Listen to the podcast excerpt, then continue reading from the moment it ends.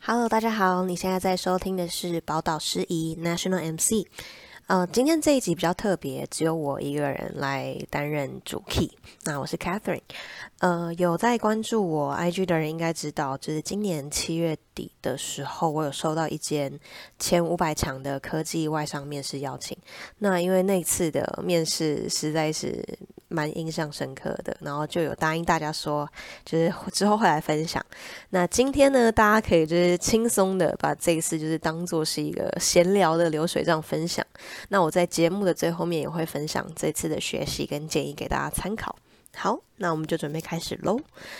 呃，在一零四上面都会收到很多参差不齐的面试邀请，像比方说什么，嗯，牙医柜台助理啊，然后呃。那种资本额不到一百万的那种台湾中小型企业的公司啊，然后也会有外商新创公司等等。那很多多半都多半都是你看公司名称你就知道你你不会你不会去面试那种。但二十个里面呢，总会有一个是很值得停下来研究一下的。那我这次就从我在七月底的时候就从我自己的 email 信箱收到一封来自瑞士。呃，瑞士科技业外外商的半导体业务面试邀请，这个品牌我之前就知道，但因为他信里面的内容写的实在是有够简短跟随意，他就是大概就写了两句，就是说，诶，我在一零四上面看到你的履历，然后就是他写英文，好了，你也不知道你们兴趣，就是聊一聊。那我觉得，如果说他没有附他的签名档的话，我根本就会怀疑他是不是真的来自那间公司。那当时呢，收到这封信的时候，我其实没有马上回复，因为我觉得兴趣不大。但后来又想说，既然是上市上市公司，然后可以来练习一下，来体验一下他的面试流程。再加上我非常好奇，为什么这个人会找我？呃，因为他是一个半导体的业务面试嘛，那我又完全没有相关的经验，所以我就隔了两到三天，我也没有抱任何期待，我就回信说我愿意接受面试。然后呢，整个过程呢，就是。开始要非常进进入非常诡谲的部分了。首先呢，这位主管他某个周五他就打电话跟我说，第一次的面试只能安排安排在这周。那这这周的意思就是说，只剩下礼拜六或礼拜日嘛。那他就问我说，周末两天哪个时间有空，可以 Google Meet 一下。那原因是因为说他们下一个阶段的团体面试就是安排在下一周，所以一定要在这两天就决定。然后我想说实在是有点奇怪，但没关系，我就说好，那周日下午。然后一开始面试的时候呢，他就立马请我就是英文自我介绍，我完全没有准备，然后我就赶快默默就在镜头外面开启了之前的小笔记，然后硬是乱掰了一下这样。然后我本来以为呢。大概只会花十五分钟的面试，没有想到居然谈了一个多小时，而且这位主管他完全没有开镜头，所以我完全不知道他长什么样子，也不知道他的表情。那整个过程呢，就是你来我往，然后他就一直跟我说这份工作真的很有挑战性，然后会挫折满满，他就一直在质疑我的能力，然后我就当然我就一直回击他嘛。然后他后来他就想说，他好像也觉得没有什么可以再击破的地方，他就说，嗯，他因为后来就切，他后来就切换到中文，他说，嗯，你的英文我完全没有问题，但你要不要再想想，这真的是你有兴趣的职位吗？如果你 OK 的话，晚点跟我说，我再安排你下一次的面试。那我就觉得很奇怪，因为。是你来找我的吗？是你来找我面试这个职位的？那我有问他说，为什么会想要找一个完全没经验的人？哦，他就说他想要找一个就是比较全方位的，就他不只是有业务经验，就他可以就是从头后完一个专案等等的。对，那嗯，他说第二次的面试呢是在周二的早上九点钟，跟三位外国主管简报。然后又是一个真的就是一个超级突然，而且他还说不能延后。我那时候想说，他应该是在跟我开玩笑，因为我礼拜天下午跟他面试完，然后我等于是我过一天，然后我就要去跟这些外国主管做简报，而且不是指英文自我介绍，而是要针对他们的产品去提案我的销售策略。我我其实是非常非常犹豫要不要拒绝第二次面试，原因是因为我在这中间还有另外一个面试的简报的作业要准备。那再来是，我觉得就算上了，我会去的几率也不大。对，就前面其实我评估的时间没有很多，但我内心就就是觉得好像就是 不太不太可行。可是我又一直觉得。还是应该要去试试自己的能耐，也很其实我也很想要挑战，就是到底全英文的简报面试会是什么样子。过去的英文简报都比较像是，嗯，只有自我介绍的部分需要英文啊，然后前面一些简单的聊天用英文，那后面就是面试官他自己会用中文，他自己会换回中文，就是可以聊更多这样。总之呢，我那时候就答应了。那他就把关于这个电力设备的一些英文资讯提供给我，就是一些影片啊，就是那种在公开什么 YouTube 啊上面可以找到的一些影片资料，其实真的非常非常的少。那好，第二关就来了嘛，就是嗯，礼拜二的早上，那真的是三个老外加上这一位台湾主管，而且是完全没有在开玩笑的全程英文面试。然后，嗯，报告结束之后，就我那天真的是肾那个肾上腺素大飙升这样。然后报告结束之后呢，他们都觉得很精彩，就我其实也感受得到，他们觉得蛮出乎意料的，所以对我其实也没有太多的疑问。然后最多疑问的仍然是那位台湾主管，他连到这一次的多人面试，他都在问我我的决心，跟我面对挫折的时候应该要怎么办，而且他还是死不开镜头。我其实这个时候就已经有点毛了，因为我就觉得其他那三位大主管，就是都比他还要，就是职权还要大的主管都没话说，然后他。他还是在一直的 question 我，而且我觉得我已经把所有我能够做的、能讲的都做了。我连在这么短时间内做一份英文简报干嘛的，就是各种我觉得我都完成了。但他如果不相信我，我真的也没办法。然后呢，后来他在结束之后，他就跟我说，他说其实主管们对我的表现都很满意，但是他个人都还还是希望可以跟我本人碰面聊聊。意思就是说，碰面聊聊这个，其实对我来说就是一个再额外的。一关面试，因为本来就是过了这一关，第二关这个这个这个全英文面试就就等于是 approve 了。好，那其实这里也就是整个故事转折的起点。就我这时候其实已经有点就是真的是火都起来了，就是我真的就只是想要去看看他本人到底长什么样子，然后我真的很想，就让我有点为了拿到这个 offer 而去嗯去准备这个面试，就是。我我其实内心没有好好的评估我到底是不是真的适合这份工作，然后但是很出乎意料的是呢，跟他本人谈完，就我终于看到他庐山真面目了。重点是他完全就是他给我的印象跟他的外表是完全不像的。那我跟他聊完之后，我觉得他身上是有很多我过去职场上面没有遇过的主管所拥有的特质。他他给我的感觉是他很有企图心，然后很有野心，然后他是。有点类似披着羊皮的狼的那种业务，而且他告诉我说，他很希望他可以传授他的 top sales 技巧。嗯，那在这个时候，其实变成是我很想要，我终于开始有点想要加入这间公司了。好，然后呢，同时在这一次的碰面，他也告诉我说，他本来已经要 hire 另外一位淡江的，就这个这个业务主管他是淡江的，然后我也是淡江的，然后另外一个人 candidate 他也是淡江的，然后他说，可是对方提不出上一份的薪资证明，所以才想说再多面试几个看看，然后才收到了我的回信。对，那碰面的气氛其实那时候都非常非常好，聊了也快两个小时。那就像刚刚讲，我这个时候也开始认真考虑要加入这间公司。那我就跟他说：“我说，请他再给我一点时间，我下周一会回复他。”这边呢，其实就是我开始松懈的时候，因为他在面试完之后，他隔天就问我说：“你可不可以周五回我？”那那我就说，我可能要再想一想，因为我我当然不希望就是这份工作是就是随便这么急的情况下就，我觉得我有很多地方要评估，毕竟我是最后一次的时候我才得到了这么多资讯。那他很妙的是，他还私下跟我说，他觉得我的薪水写太低了，所以我其实基本上在这个时候我就觉得他很希望我 take this offer，而而就而且他还站在我的角度在帮我。然后跟家人讨论之后，其实我家人也非常非常非常支持我进这间公司。那就其实这也是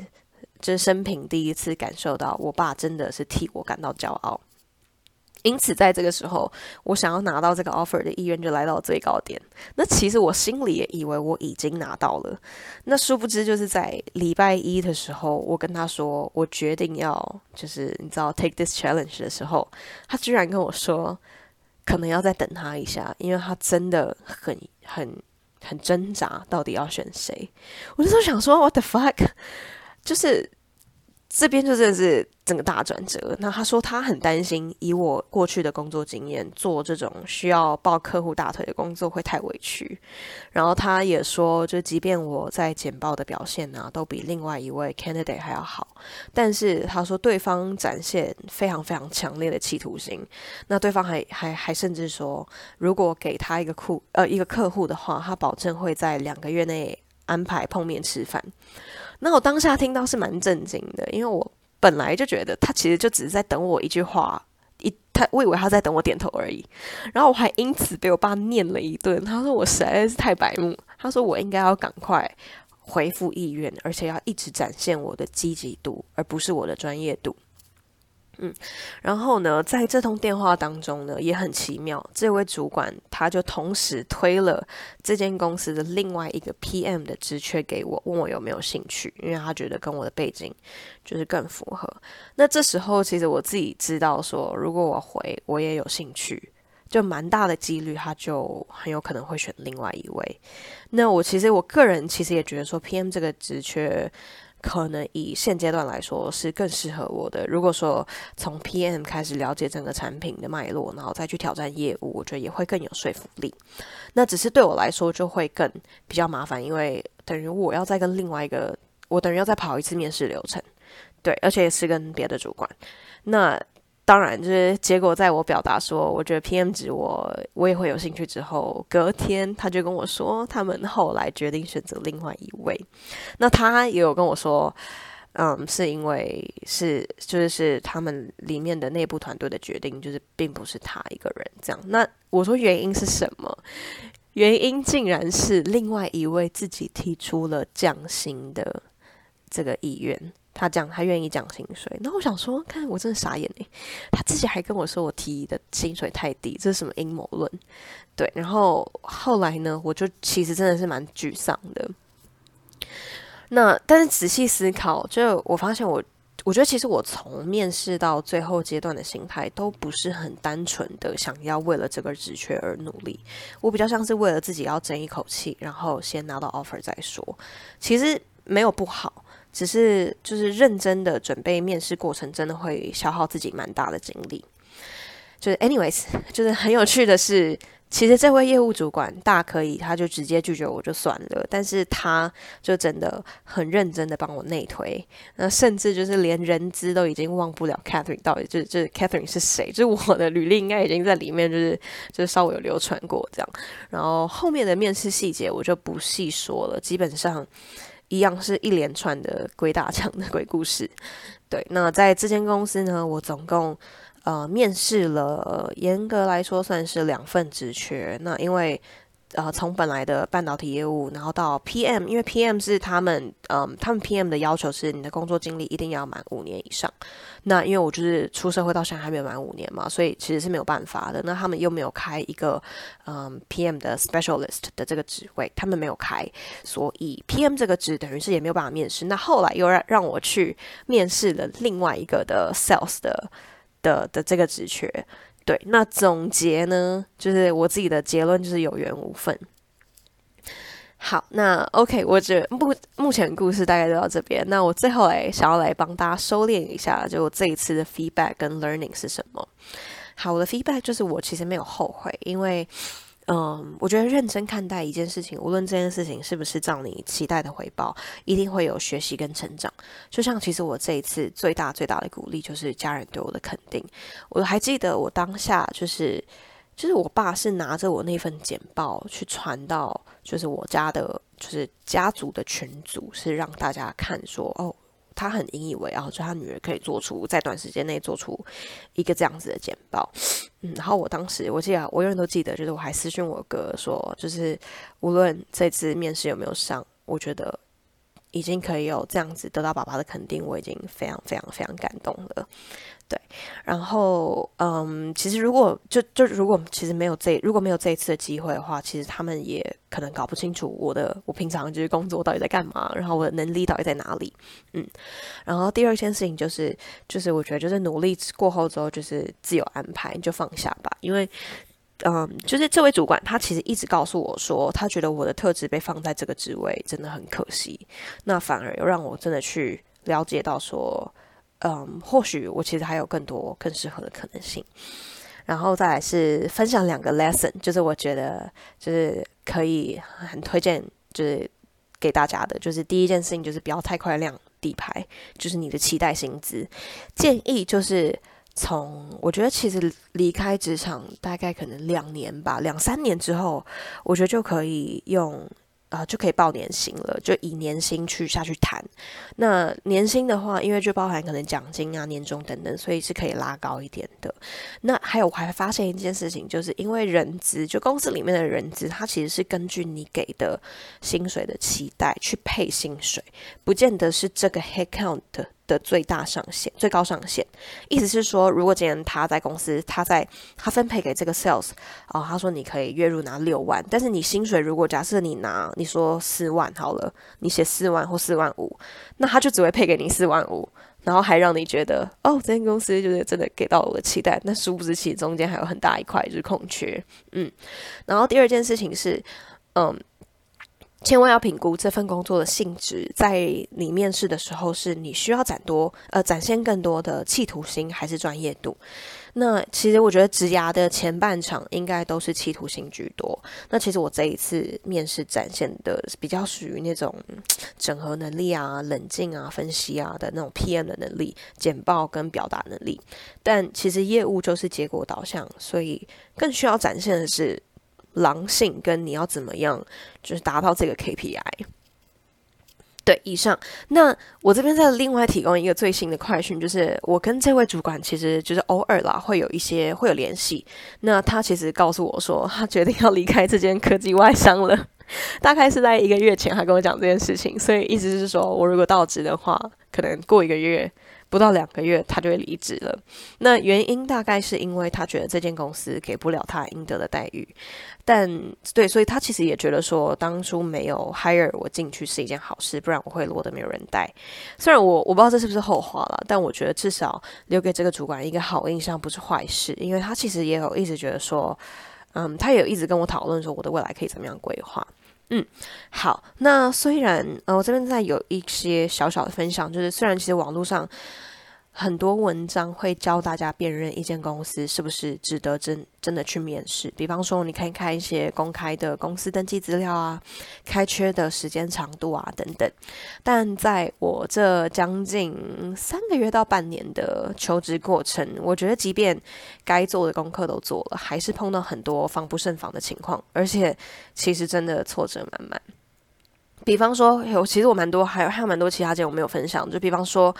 嗯，我过了三关，但是我被告知，就是 headcount 刚好在这个期间内招满了，说不知道什么时候会再开缺，就是如果有开的话，会立马通知我。那或是跟另外一间嗯知名的台湾上市公司的主管聊了两个半小时的面试，就一关而已哦，就聊了两个半小时，就其实让我觉得，也是让我觉得哦，信心满满，觉得哦，基本上就是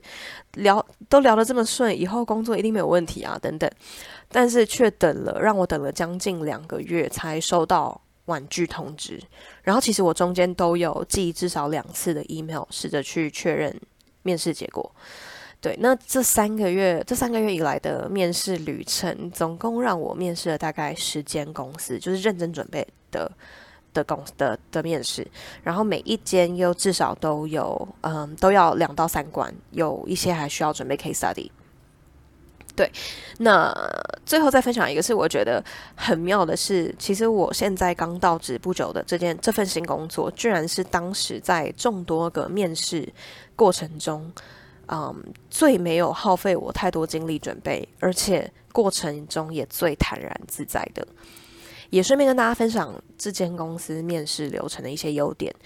总共有三关，那前面两关都是线上面试，第一关是人资，那如果通过的话，就会后面紧接着部门主管。我觉得这个直接接着很棒，因为你就等于你不用浪费等待的时间，你也不用再紧张两次。那第二关通过的话，就会直接到公司跟老板面试。嗯，所以呃，所以第一关，所以前面两关差不多，可能面试时间会比较长，但都是线上，就可能大概在三个小时内吧，就会结束这样。那我那时候是我跟我在跟他们公这间公司的老板面对面试，面试完之后，我离开办公室没多久，我就直接收到了面试的录取通知，然后也有薪水的一些嗯的配的这些的规划等等都都下来了，就是不是够爽快？对啊，那就会让我也觉得说，这间公司在对待员工或是他在发奖金的时候，应该也不会扭捏到哪里去，嗯。我觉得虽然就是更大一点或是更有知名度的公司，在这一块可能会需要更长的时间来评估跟筛选 candidate，但我觉得还是希望啦，还是希望至少发个婉拒的系统性，让 candidate 可以放下心中的石头。不然我其实会一直觉得，是不是这之间我还能够做些什么？那我以下提供三个，是我觉得大家可以在面试前就。跟就是人资这边先做确认的事情。第一个是你可以先确认面试总共会有几关，然后第二个是大概会要花费多长的时间，包含中间的等待期。然后第三个是是否是真的有缺人，还是有可能只是在搜集履历。嗯、我觉得这件事情没有对错，只是说你先了解的话，你大概可以知道说你你要你要把多少心力放在这一次。多少期待放在这这一间公司的面试上？好，以上总结呢，这个故事其实没有一个很华丽的结局，就是就并不是说哦，我我努力很努力很努力，然后结果就开花结果这样。但我相信，因为我也相信，就是面试更多公司啊，或者说更努力的人，其实大有人在。所以其实只要就是跟自己交代的过去就好了。对，那我目前自己是目前是还蛮满意的。OK，最后呢，依照节目的惯例是要分享一句名言佳句，但因为今天 Gavin 不在，所以就是我说了算。今天想要跟大家分享一首近期我非常非常喜欢的新歌，嗯，他是一个新的新出道的一个歌手，他叫应该是 Dhruv 吧，然后他这首歌叫做 Grateful。嗯，我觉得音乐，他的音乐就这首歌，除了音乐很好听之外，他的歌词写的非常非常棒。大概就在讲说，生命自有安排，但他还是充充满感激。那跟我这篇就还蛮呼应的。好的。那接下来你们有两件事情要做。第一件事情就是去 Apple Podcast 上面搜寻宝岛诗仪，然后评分加留言。评分可以五颗星，或是四颗星还可以接受。然后再来就是打开你们的 Apple Music、Spotify 或是 YouTube 去听我推荐的这首新歌，开启你美好的一天吧。今天节目就到这边。那我们下次见喽，拜拜